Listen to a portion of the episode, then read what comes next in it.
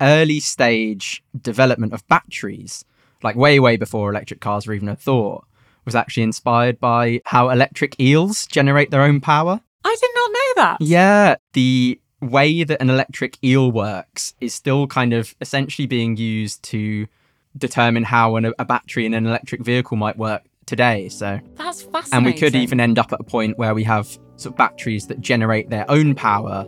So you you know you wouldn't have to sit around waiting to charge and all those kind of things. So it'll get there. Now I can't quite get the image of an eel swimming around under the hood of my car out of my head. More excited though about the thought of not having to sit around and wait for my electric car to charge. Welcome back to Lives of Tomorrow. My name is Carla Buzasi, and I'm the CEO of WGSN, the world's leading trend forecasting company. On this podcast, we talk about how we'll all live our lives in the future. And today we're exploring the future of natural intelligence, focusing on biomimicry, which is the process of technologies inspired by forms, processes, and systems found in nature. So, back to our guest today. His name's Matt Zara. He's a trend forecaster at WGSN and editor of WGSN Consumer Tech. Matt, thank you so much for joining us. If you could introduce yourself for our listeners. So I'm Matt Zara. I'm the trend forecaster and editor for our consumer tech team. My focus most of the time is on like emerging technologies. I think I'm also a very big tech skeptic. As much as I'm optimistic, I think I really want to f- sort of hone in on how tech can genuinely improve our lives and the technologies that are emerging that will actually kind of close digital divides rather than widen them.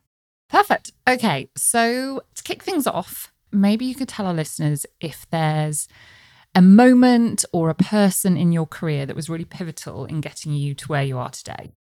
Yeah, so one person I always like shout out is um I did a really brief internship at Adidas ages ago now. And there was a guy called Chris Watt who worked there. And he had worked as a teacher before. So it just meant he had this kind of real way about him. He was very patient, very kind, very sort of generous with his time. I think he was really, really good at helping me realize what I was good at helping me kind of recognize the things I enjoyed doing, the things I was less keen on, and just kind of pointing me in the right direction for the future, sort of opening doors for me, always being willing to kind of meet up for a coffee and keep me kind of in the loop with opportunities. So, yeah, shout out to him if he's listening. Amazing. I love that. Okay, so we've got a really interesting topic to talk about today, which is biomimicry. There are going to be lots of people who've never even heard that word before. So, can you explain what is it? Is it a process? Is it thing? And I guess more importantly, how does it or could it affect our lives in the future? The sort of design or, I guess, production of materials or structures or systems that are all modeled on nature. So, I think it's something that it's really important to kind of get into at the moment because so many of the solutions for kind of modern problems that we face can already be found in nature. I think, you know, especially during the pandemic, we realized the sort of value of connecting back to the natural world. I think that's had a real lasting impact. And I think it's really important from a sustainability perspective that we sort of move away from our current relationship with nature, which is very extractive, and then towards something more collaborative. And by realizing that we are sort of part of nature and mimicking or reflecting the structures found in nature, I think it's a way that we can sort of protect the planet better and ultimately protect ourselves. How does biomimicry and technology, so the products that we're all using day in, day out, how do those two things come together? Well, I think biomimicry is like it's something that's been around for ages, and there's lots of kind of applications that we're very, you know, familiar with already. And a lot of the time that has been in materials. So it's things like, I don't know, shark skin inspiring wetsuits and things like that. And that's that's great. But there's so many tech developments that have come from nature as well. So something like solar panels, that was inspired by photosynthesis in plants, or even something like an airplane, that was inspired by how birds take flight. So it's something that's been going on forever, but it's sort of evolving now that we're not just looking at kind of the biomechanics or the kind of skin of animals. We're also looking at how they think and kind of interact with one another. So that's been really, you know, influential on tech as well, because it's everything from kind of developing, you know, artificial intelligence and autonomous vehicles. And it's kind of, yeah, moving beyond that now.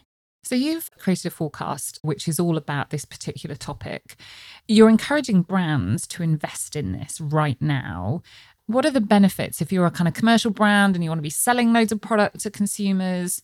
Why is this important right at this moment in time? I think it's a really good way to tie into your kind of wider environmental goals. Because, like I said before, so many of those solutions can be found in nature. And by kind of investing in that, you can help protect it and then you can help find more solutions in the future. I think it also ties into something we talk about a lot at WGSN, which is how you can shift to becoming like a regenerative business model. I think nature is, well, it's inherently regenerative and it's almost kind of the best example we have. So, by kind of mimicking and reflecting what goes on in nature, there are really easy ways to kind of help push your business towards that regenerative model. And I think ultimately, without biodiversity, without protecting nature, there is no planet at all, and there's nowhere to sell your product. So it's long term thinking, but I think can have real benefits and really pay off. It's always nice to have some positivity when we're when we're thinking about the future. You know, you've already said this isn't necessarily a new idea. In your forecast, you quoted Steve Jobs, needing no introduction. Um, and the quote you said was from him I think the biggest innovations of the 21st century will be at the intersection of biology and technology. A new era is beginning. So I was going to ask whether you think he's right. I think clearly y- you do agree with what he's saying. Do you think it's taken longer than maybe expected for us to really understand the value of this? I think it's taken a long time in the West, would be my caveat. I mean, there are so many, you know, indigenous populations out there that are already, you know, well aware of what it means to be connected to nature and how, you know, civilizations can benefit from that. So I think it's actually just kind of it's taken a long time in the West, but given the way a lot of, you know, the kind of the world works, that's less surprising. And I think yeah, I agree with that Steve Jobs quote because I just think a lot of the best inventions that we've seen over the past, you know, over the past hundred years have been ones that kind of tap into what we are as humans, you know, how we interact, how we communicate, and our relationship with nature. So I think that's really important. And again, ties back to sustainability. I think the companies that can like achieve these things while protecting the planet will be the real winners in the long term. There was a, a data point in your report when you talked about how close the average human being is to a place of nature. And it sounds like we're getting further away. So, even in the last couple of years, the number of kilometers or miles that the average person is from a place of nature has decreased. That obviously has huge implications on our health, um, on our connection to the planet. I guess from your research, what actual impact is that having on us? I think it's kind of clear again. One of the things we experienced in the pandemic was how beneficial getting outside and getting into nature can be for us. And I guess what happens to us when we don't. And um, it's the things we know already. I mean, it, it reduces stress. It often involves exercise because you're getting outside, you're sort of getting out there, breathing in fresh air. I think also just really kind of gives the brain a chance to reset. I think a lot of our lives are so busy now, so full of distractions that it's a chance to get away from the noise of the city and the you know noise pollution and well air pollution and really kind of refocus, reset, clear the mind, which obviously in a world of sort of increased urbanization is getting harder and harder, so will only become more valuable. So let's think about the practical application of this and therefore how it's going to affect how we live our lives in the future. You've talked about how birds influenced aviation, um, but there's also a piece in your forecast about how insects could be influencing how we travel in the future. So can you tell me a little bit about that? How you know how are insects? I mean, you read. I, mean, I think we've talked on this podcast about how we might all be eating insects as a great source of uh, protein in the future. That is not what you're talking about here. It's about the way that they move, right? That that's going to impact how product might be made. Yeah, I mean, maybe we shouldn't eat too many of them because we might need them in the future. But I think it's yeah, it's about the way they move, but also the way they kind of think and interact and the sort of swarm thinking. So we've seen insects inspire, you know, everything from again autonomous driving algorithms to sort of logistics in optimization. I mean, if you think of a colony of ants, for example, or bees, a beehive, that kind of teamwork and working together for the greater good is something that you can then model in an algorithm and really kind of benefit from. In terms of the kind of bodies of insects, it's everything from an insect with lots of limbs inspiring a more agile robot to things like, you know, the insect with numerous eyes being the inspiration for facial recognition software. So the inspiration's everywhere. I mean, it's even with um, aviation, not in the sense of actual flight, but Airbus, the French company, have launched a new plane called Dragonfly. And by kind of mimicking the Dragonfly's ability to recognize locations, that's actually been able to help them with like automated takeoff and landing. So it's fascinating. It's really, really fascinating. So this isn't your day job, but you're a normal human being. Are there some examples you can give that people are going to find in their lives in the future that will have come from this this way of working, this way of thinking? It's you know, it's not going to be long now until everyone is driving an electric car. We you know, we're seeing more and more of them on the roads all the time and every trade show I go to now, the lineup is almost entirely electric. And early stage development of batteries, like way, way before electric cars were even a thought, was actually inspired by how electric eels generate their own power. I did not know that. Yeah. So, so as time has gone on, that's obviously been refined and tweaked slightly, but the way that an electric eel works is still kind of essentially being used to determine how an, a battery in an electric vehicle might work today. So that's fascinating. And we could even end up at a point where we have sort of batteries that generate their own power. So you you know you wouldn't have to sit around waiting to charge and all those kind of things. So it'll get there. Amazing. That's really interesting. Okay, we are going to pivot and we're going to ask you some reoccurring questions that I ask all my guests to try and get to know you a little bit better. So we'll start with when and how do you prioritize yourself? I think one thing that I've definitely got better at, and it's taken a bit of work, but it's just saying no to things. I think at the start of your career, it can be very tempting to sort of say yes to everything and grab every opportunity. I think that often can result in a lot of stress, a lot of burnout. I think actually it's about really kind of weighing it up, thinking about which which opportunities are best for you, which will really benefit you, and then putting your all into those ones and I think that way you can you can still achieve a lot and you can still kind of perform really well, but you also keep your mental health in check. Amazing, amazing. Um, what will you eat if you're home alone and no one is watching? Oh, so I'm I'm weird. I go through real phases, and at the moment the obsession is radishes. It's just something about the kind of the freshness and the crunch. It's very satisfying. What is your bad habit? Oh, humming. I'm a serial hummer. not even. The worst thing is, it's not a song. It won't be a tune. It will almost just be kind of whale noises. I'll just be sort of sat there humming away. I think it's a thing that kind of helps me focus, but it means that I have to make a real effort when I come into the office not to start doing it subconsciously and annoying everybody or freaking everyone out. I mean, so. I was going to say next time I'm in the office, I'm going to see that there's like two vacant desks next to you, and now I will know why. Probably, or you will just hear me from afar. So. so, like a radar.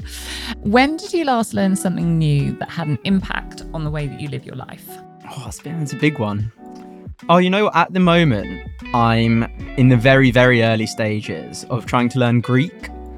And I think because it's, you know, it's an entirely different alphabet and I'm completely unfamiliar with it, it almost feels like it's sort of unlocking a different part of my brain. And then we always put this question in because it's really useful for my TV viewing habits. What was the last series you binge watched? So I've just worked my way through the David Beckham documentary, and it's great. It's just so nostalgic. All the amazing, like early 2000s fashion, reliving all those moments. So I'm hoping the fashion team's putting out some sort of Beckham core reports soon or something. So I started my career as a journalist working on glamour.com, so the digital arm of Glamour magazine. And the first thing I had to do when I got into the office every morning was kind of write up celebrity gossip. And so yeah, I relived it in a similar way. Oh no, you weren't weren't part of the press that was hounding him, were you? I know I was I was behind a computer. but you know, uh, obviously reporting on all of those things that were happening. So, did you uh, write about the sarong? Oh, definitely, definitely wrote about the sarong. Yeah, Glam- Glamour loved Victoria Beckham and David Beckham. We had Victoria on the cover quite a lot. So, yeah, it was definitely nostalgic in a certain kind of way. Right, we'll forget about Beckhams for a moment and we're going to get back onto uh, biomimicry, topic of today. From the research that you've done and the forecasts that you've created, intelligence biomimicry, what should brands be taking away from that to future proof their businesses? I think the first thing is just the importance of investing in protecting biodiversity. I mean, biodiversity is our best defense against the climate crisis. And without a planet, you don't have any business at all. So that's kind of step one. I think it's also what I've said before about shifting to a regenerative approach. Again, it's yeah, something we talk about a lot at WGSN, but looking at how you can, you know, substitute harmful materials for ones that sort of rejuvenate, regenerate nature and kind of have their own energy and material systems. I think also if you're developing product, it's about tapping into kind of the range of senses that we have. So one of the things that becomes really clear from nature is that there's so many kind of forces and things going on that like that we're not even aware of. It's always been thought that humans have five senses, but recent research says that could be actually anywhere up to 53. So there's so many things out there that we can kind of connect with or sense and I think by kind of researching these and tapping into these, it's just more ways for kind of getting your product to connect and resonate with people. Okay, now I'm a bit obsessed. 53 senses. Yeah, so and I think also like you can see in nature, you know, there's think you know animals that can sense ultraviolet light or electromagnetic waves, and I think there's so many things out there that the more we explore that, I'm sure we'll uncover a whole amount more. So. Another, I guess, input or inspiration from nature is the migratory patterns of birds. And my understanding is that that's informing algorithms that actually could help protect us against the climate crisis. Is this true? Where does this come from? Yeah, it is. So there was a study of a bird called the veery, which is like a North American species of thrush. And they can effectively sort of predict the severity of a hurricane season. So, from their migration patterns, you can judge how severe the hurricane will be. And in years where the hurricanes are going to be particularly bad, the birds will finish breeding sooner and they'll also migrate sooner. So it's just this really simple thing of observing nature to find a solution that you would spend so much money and time kind of developing an algorithm for when actually the answer's there already. I think why I really like that example is that kind of in the face of, you know, rapidly accelerating climate crisis, we're going to really need lateral thinking to find solutions. And I think, again, nature, the way that it is inherently regenerative, the best system that we have, will often, you know, have those answers. Everything we're talking about sounds really lovely. It sounds great, it sounds aspirational, it sounds like the right thing to do. But there's reports out there that saying that this field could account for, and let me get my numbers right, 425 billion US dollars and 1.6 trillion total global output. So this is about cold hard cash as well, right? Yeah, I think it is. And I think those figures are always quite hard to kind of comprehend or imagine. But what we do know is the kind of potential cost of the climate crisis.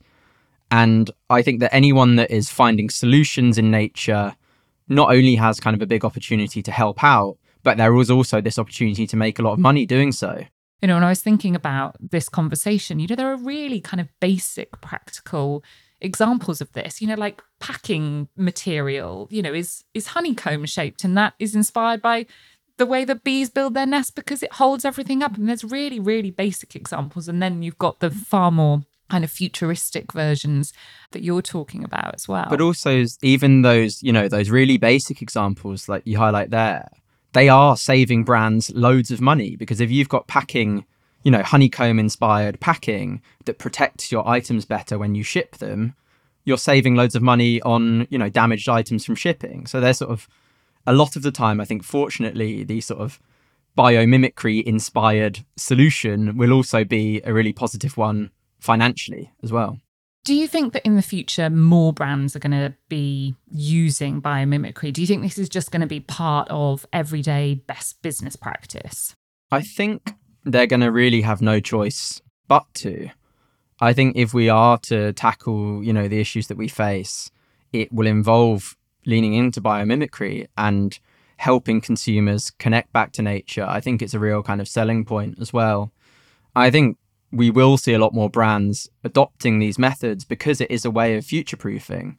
If you can be, you know, sustainable, you can be regenerative, that is a way to have a business that will stand the test of time. So, yeah, I really think we will. It's interesting this conversation, isn't it? Because it isn't just about, you know, nature's a very broad category, but, you know, the animal kingdom, you're talking about insects, you're talking about birds, you're talking about plant life, you're talking about ecosystems and within all of all of those there's just this wealth of opportunity and we know as human beings that there are so many animals there are so many parts of the world that are completely unexplored if we think about our oceans that the idea that there are there are more solutions out there that we just haven't found yet is really exciting.